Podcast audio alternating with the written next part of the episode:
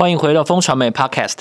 你现在收听的单元是热议华尔街，这是一个国际财经的快速胶囊。每个礼拜四带你了解这一周《华尔街日报》的要点新闻，帮你迅速补充营养，看懂世界财经大小事。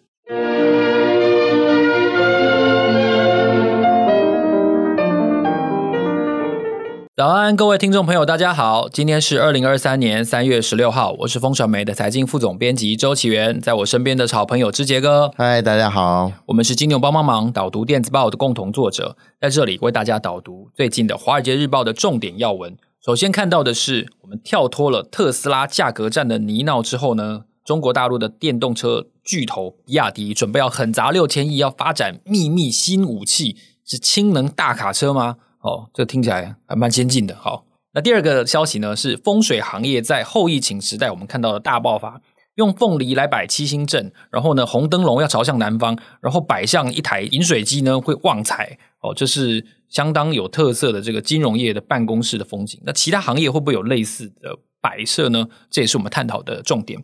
第三则消息要跟大家探讨的就是习近平定调，美国就是中国发展未来最大的敌人。内部的知情人士认为呢，中美关系似乎越来越悲观。那台湾夹在中间，是不是注定要当一个被夹杀的棋子呢？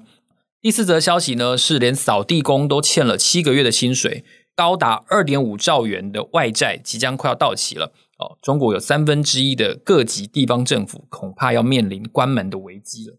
最后呢，要跟大家深谈的一个话题，就是最近很热门的所谓的矽谷银行哦。中国大陆说硅谷银行，whatever，就是 SVB 哦。这个银行呢，它在几乎四十八个小时之内就快速的倒下，那速度之快也超乎很多人的预期，所以官方应对的速度也很快，很快的就宣告说所有人的这个存款都可以恢复哦。这个是不是一个另类的雷曼风暴呢？这是大家非常关心的一个重点。首先，我们先来探讨一下比亚迪未来的一个境况。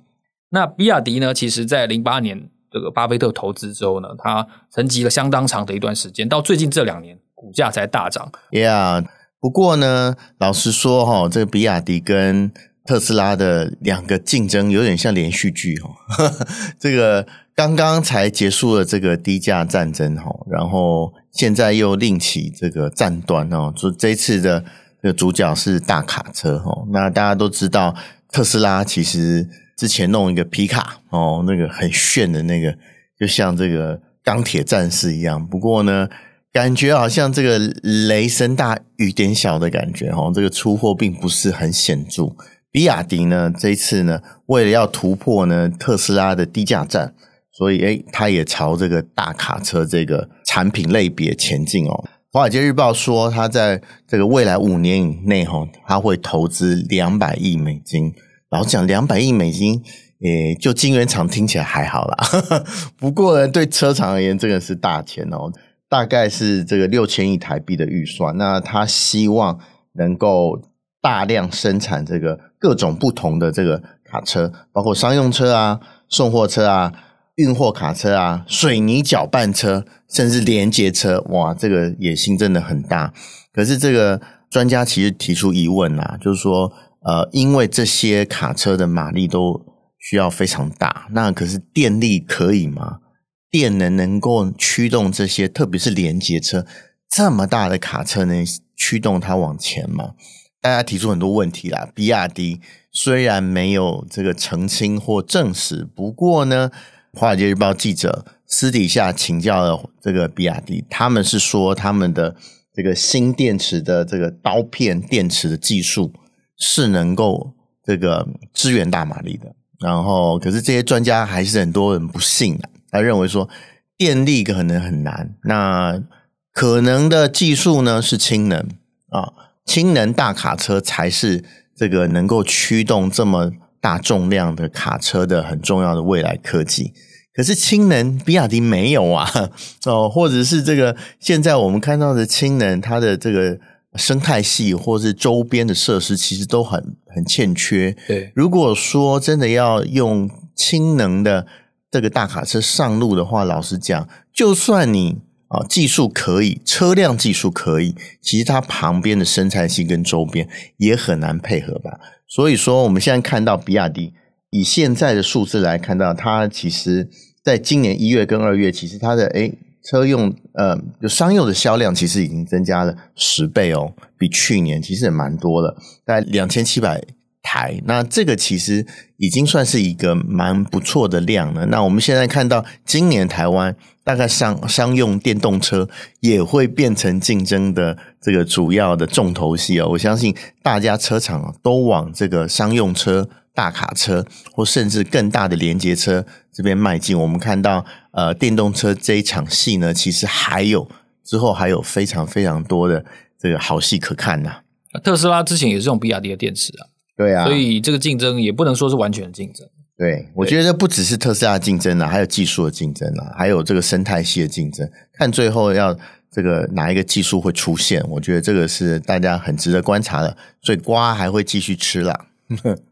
第二则消息要探到这个风水哦，你一定会觉得很奇怪，说，哎，风水跟财经到底有什么关系？其实蛮有关系的，蛮多财经的这个达人哦，其实他们都蛮迷信的。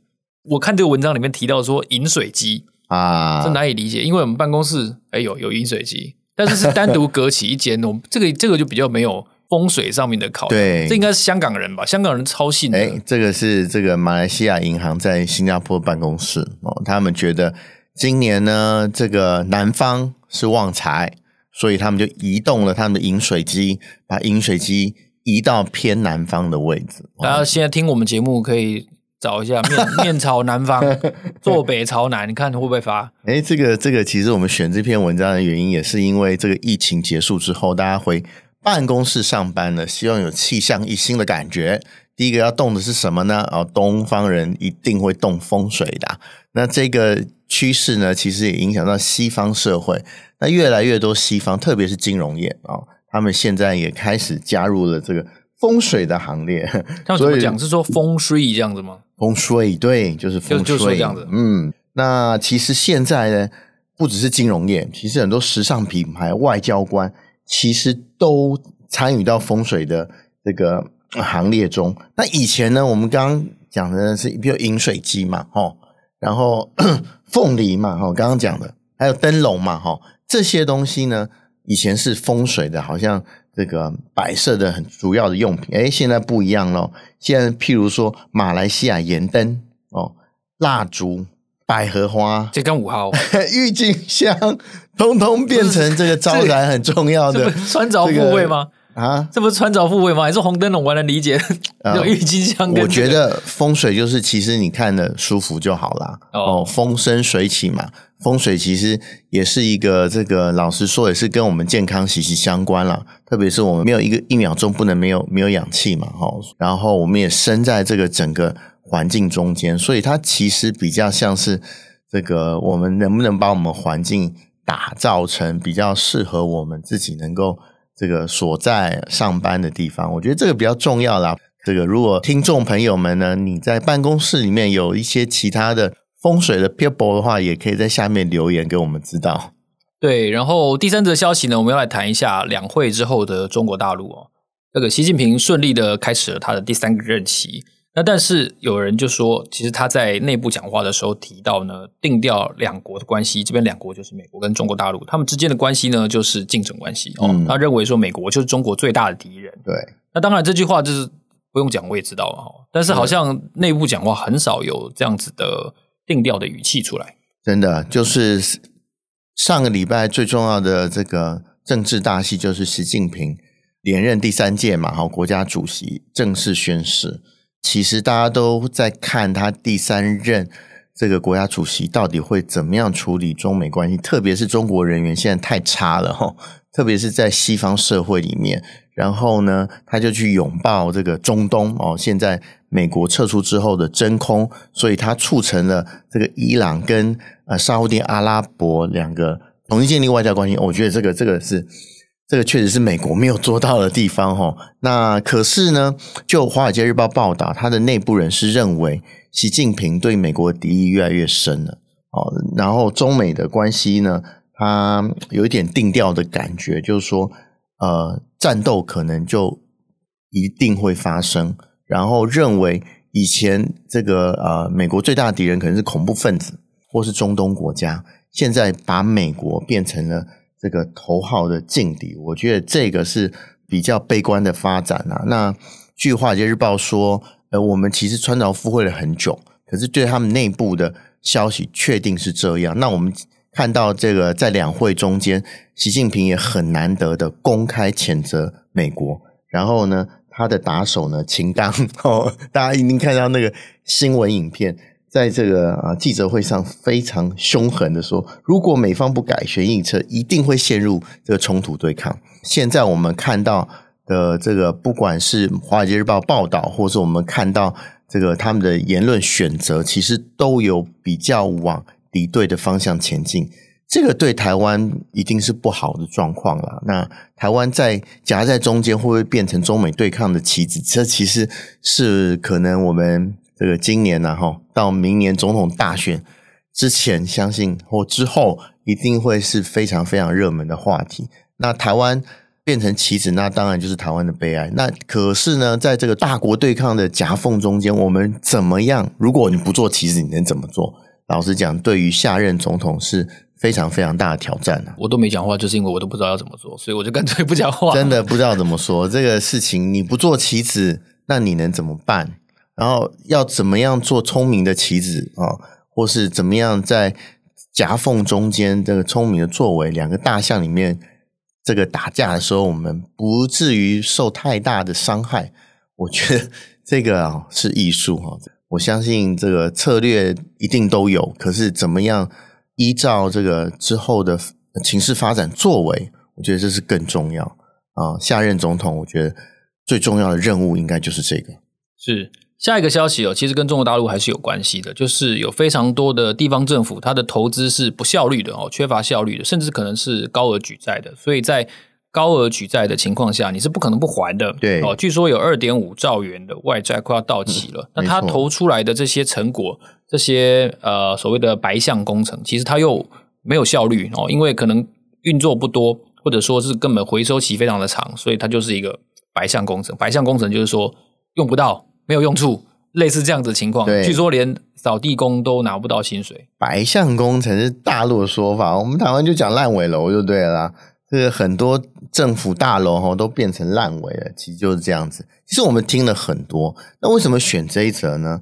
主要是诶这个金额被这个啊确认出来，或是估计出来了，就是在二零二五年之前，大概有这个刚刚起源讲的二点五兆的呃台币的境外债务会到期。那这些都是老实讲，这个呃中国地方政府欠的。这个地方政府呢，只限于我们看到的这个呃沿海城市吗？只是我们在新闻看到的二三级城市吗？并不是哈。他说，三分之一的主要城市在偿付利息上面，利息哦还没有本金哦，都碰到了这个非常大的困难。然后特别在兰州哦，兰州老实讲，在甘肃算一个大城市，可是呢，它财政收入要百分之近百分之八成都要付利息啊，各位。啊，这个、那本金怎么办？本金就不用讲了，先利息付了出来再说啊。各位，就是台北市政府。台中市政府或者高雄市政府，你的财政收入有百分之八十去付利息的话，你觉得你这个城市还撑得下去吗？我们欢迎这三个市政府下一次到我们节目来 说说看，他们到底怎么如何控管财政。对，我相信如果有这样的发生哦，在台湾一定是个大新闻。可是这个中国屌爆了，对中国三分之一哦，虽然不会像兰州都这么严重了，不过三分之一的城市有。这个外债到期的问题，那中国呢？当然内债比较好处理哈，因为是发人民币嘛。外债其实是最大的问题啊。我们看到东南亚金融风暴发生的时候，就是因为外债太高。特别如果说你本国货币贬值的话，你要用更多的钱钱才能还你的外债，这个就会造成相当的压力。我觉得怪不得哈，这个在这则新闻报道里面说，这个扫地工。的薪水七个月都发不出来，我觉得这个他不过就是这个一万块两万块台币的那个呃薪水，可是他都发不出来，我觉得这个就让人觉得地方政府的财政窘境真的到了一个好像要濒临 show hand 濒濒临这个生死存亡的关头了。但还好，他们人民币没有贬太多。对，我觉得这个人民币的走向其实跟这个，然后因为它是呃美金哦，其实八百四十亿美金左右，嗯、所以老实讲，你要还美金哦，那个如果说你人民币贬值贬太多的话，对于地方政府要偿还外债，那是更大的负担了。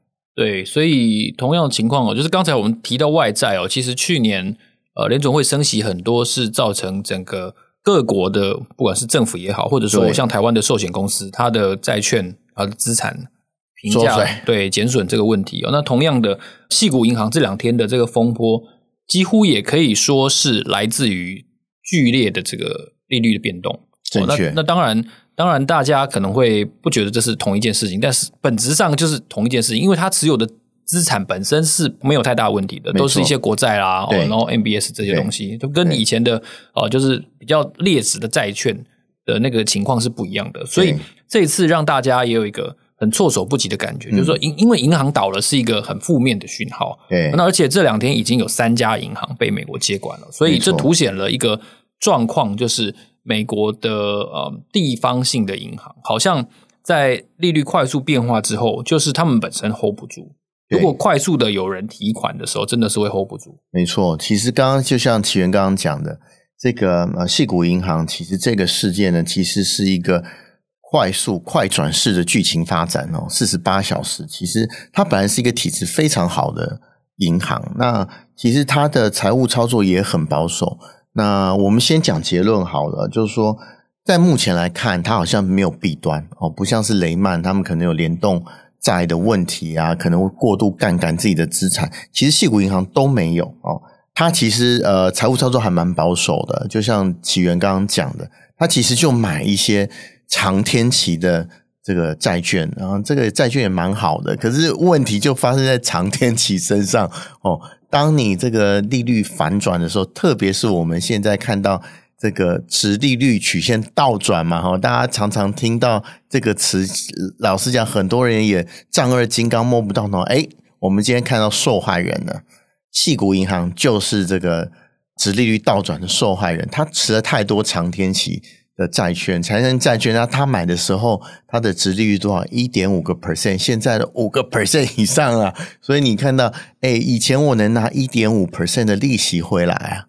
我买的时候才一点五，可是现在这个基本利息都五趴嘞，那我要怎么样去 cover 我的损失啊？哈，你的这个债券长天期债券是一个巨大的损失，在这个就像我们去年啊，我们很多金融机构碰到状况一样，哎，矽谷银行一样，那他的客户呢，其实都是有钱人哦，都是一些矽谷的大款哦。可是呢，大家知道去年矽谷发生什么事情？